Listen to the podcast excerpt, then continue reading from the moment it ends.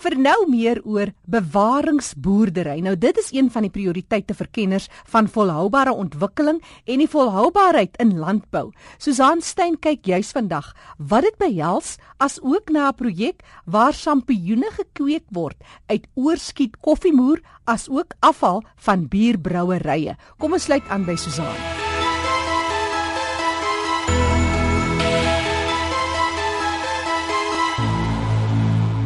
Julle sal onthou, ons het hier teen die einde van verlede jaar gepraat oor Nysna en Abuja, wat die enigste twee dorpe of stede in Afrika is waar die munisipaliteit begin kyk na natuurgeïnspireerde oplossings vir hulle alledaagse munisipale probleme, soos hoe raak 'n mens van sekere soorte afval ontslaa, uh, hoe kyk 'n mens beter na jou waterbronne, hoe hou jy dit skoon?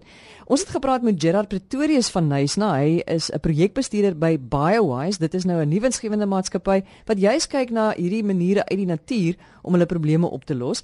Laas het ons met hom gepraat oor 'n watersuiweringsprojek uh, op die dorp. En vandag kyk ons nou na 'n ander projek waarna BioWise kyk saam met 'n plaaslike brouery in Nysna om hulle afval te herwin.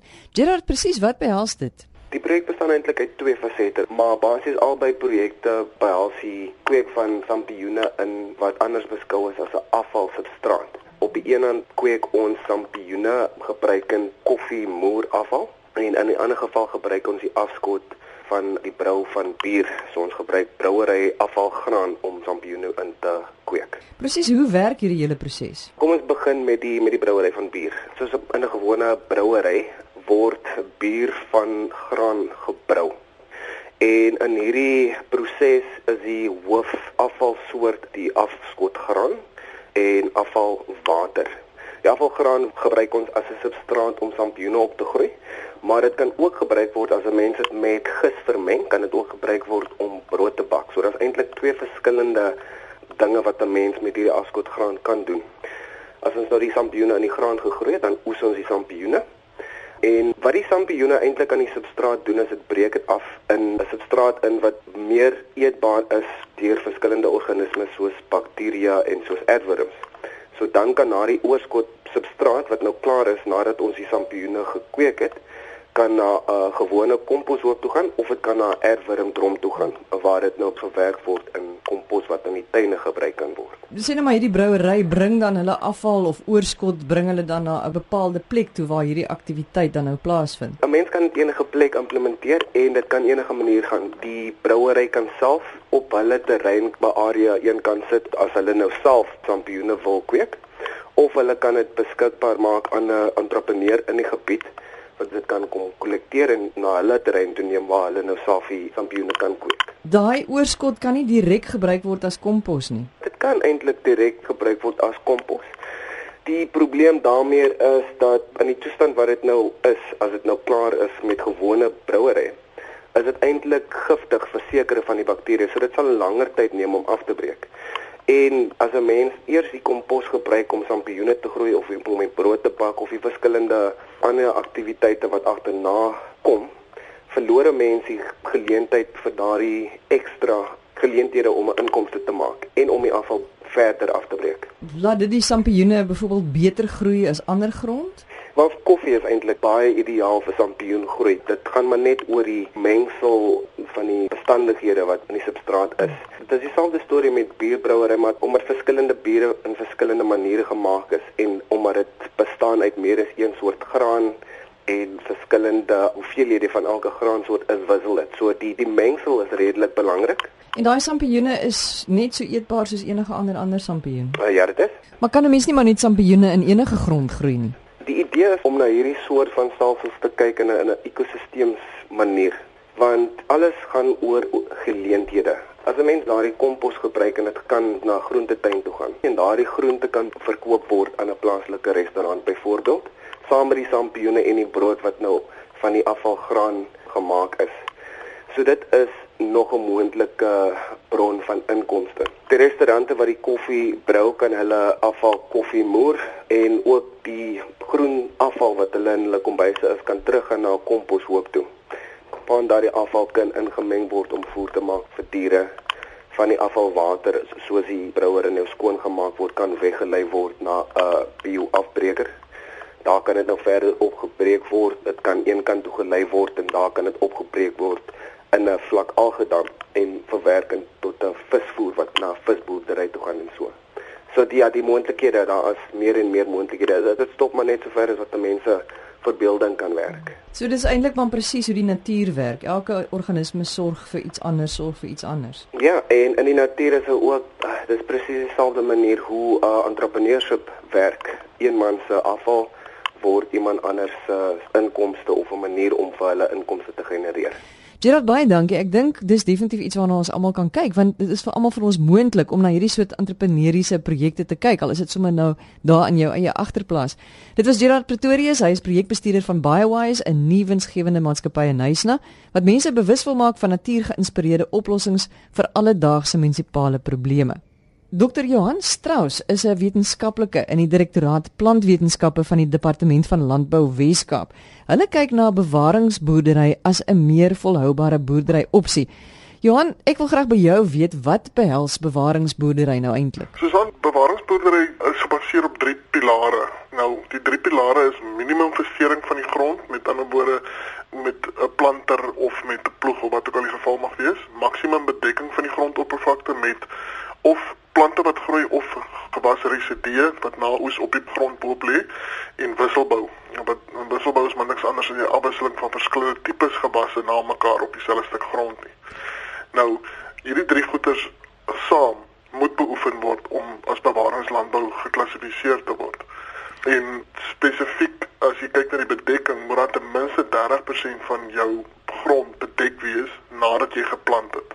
En wat maak bewaringsboerdery of landbou dan nou meer volhoubaar? Dit is 'n stelsel wat 'n kopskuif vereis van 'n van 'n produsent en 'n besef dat dit nie 'n blitsoplossing is nie. Maar dit is oor tyd die lewe in die dooie landbougrond terugplaas, koolstofreserwes opbou, oeste verbeter, insette verlaag, minder fossiel brandstowwe gebruik en kortliks beteken dit eintlik dat jou kinders se kinders ook op enig op dieselfde grond sal kan boer. Van wanneer af het boere of landbou in hierdie rigting begin dink? Die idee van bewaringslandbou is nie 'n nuwe idee nie. Dit kom nou al 'n geruime tyd aan. Weet ouens wat begin speel daarmee in Brittanje en en en in Amerika, maar dit het so 40 jaar terug die eerste ouens in Suid-Amerika eintlik begin konsentreer hierop om het, op die stelsel omdat hulle soveel boergrond verloor het as gevolg van die baie reën wat hulle kry. Nou die eerste boer wat volskaals oorgeswaai het was 40 jaar terug, is 'n Braziliaan en hy het nou vir jaar 'n ere doktorsgraad ontvang. In 40 jaar het hy nog nooit sy grond bewerk nie. Nou die Weskaap het die eerste boere so 30 jaar terug begin en hom met hom Jackie man van Heidelberg op die voorpunt en dan later uit ouens soos uh, Piet Fiets, die Exians in die Swartland en 'n hele paar ander bygekom en in die weg gebaan tot waar ons vandag is. So wat 'n verskil sien julle van van hoe dit dan nou op die verkeerde manier gedoen word waar daar nie bewaringslandbou toegepas word nie en nou, as jy hierdie uh, manier toepas. Susan as jy as jy bietjie terugdink aan die van ons verlede as jy nou verby 'n uh, plaaslande gelyk uh, gery het, dan die ouens geploeg, net na oes jy geploeg om die grond los te maak om die oesreise te begrawe, onkruid te stimuleer om te ontkiem en dan hulle geploeg om die onkruid te begrawe. Nou dit het alles gevolg gehad dat die, die grond wat ons in boer op die einde medium geraak het. Ons het ons koolstowwe gebrand, ons het al die lewe in die, in die grond doodgemaak. En met bewaringslandbou het al hierdie goeters kom hierdie goeters terug oor tyd. Maar weer eens soos, soos ek voorheen gesê, dis nie 'n blitsoplossing nie. Hulle hulle deel dit in in stadiums van tot 20 jaar toe wat van jy begin het totdat jy op 'n stelsel kom in 'n stelsel waar jy soort van uh, Engelsman praat van maintenance wat jy net so onderhoud toepas en wat alles net loop. En ons ons het sulke proewe en wat hulle geruime tyd loop en ons het opbrengsverhogings gesien, ons het verlaagde insetkoste gesien, ons koolstowwe is besig om te klim. So. Hoekom doen almal dit dan nie sommer net onmiddellik nie? Ongelukkig dierstelsel in die feit dat jy sekere implemente moet koop. Jy raak ontslaaf van al jou ploeg.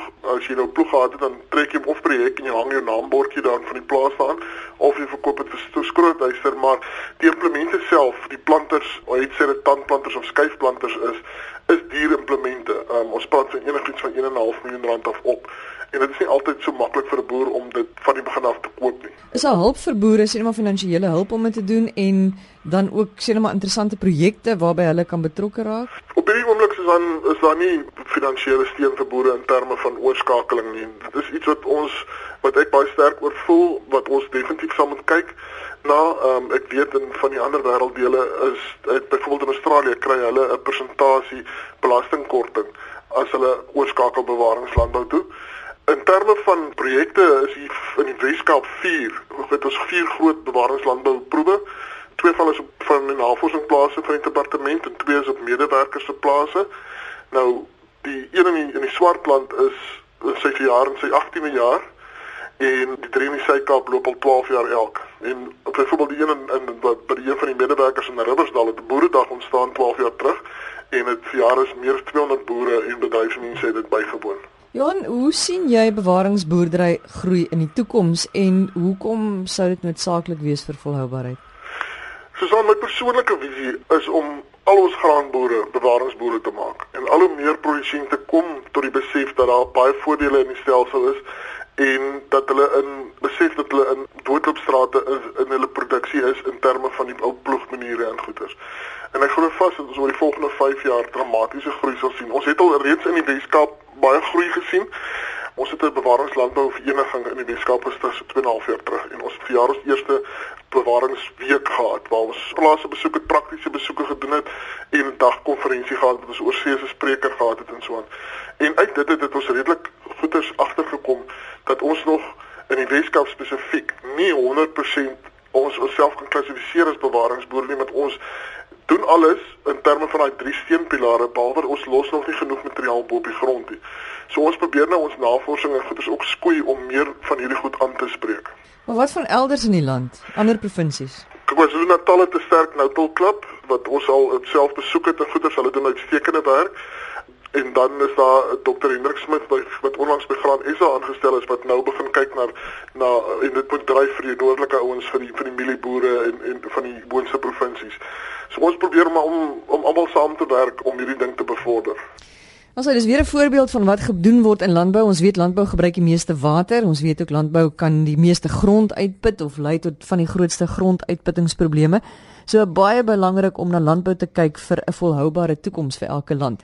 Dit was Dr. Johan Strauss, hy is 'n wetenskaplike in die Direktoraat Plantwetenskappe van die Departement van Landbou in die Wes-Kaap. Albei ons gaste se kontakbesonderhede is op RSG se webwerf www.rsg.co.za. Maak gerus 'n draai. Ek dink nou sommer aan die Sampioenkweek projek Restaurante kan miskien begin saamwerk en uh, gesamentlik sulke soort projekte aanpak met al hulle oorskiet koffiemoer waar in hierdie sampioene dan nou blykbaar ook baie goed groei.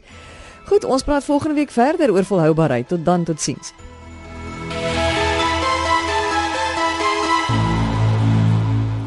Die bydraes versorg deur kollega Susan Stein in Kaapstad.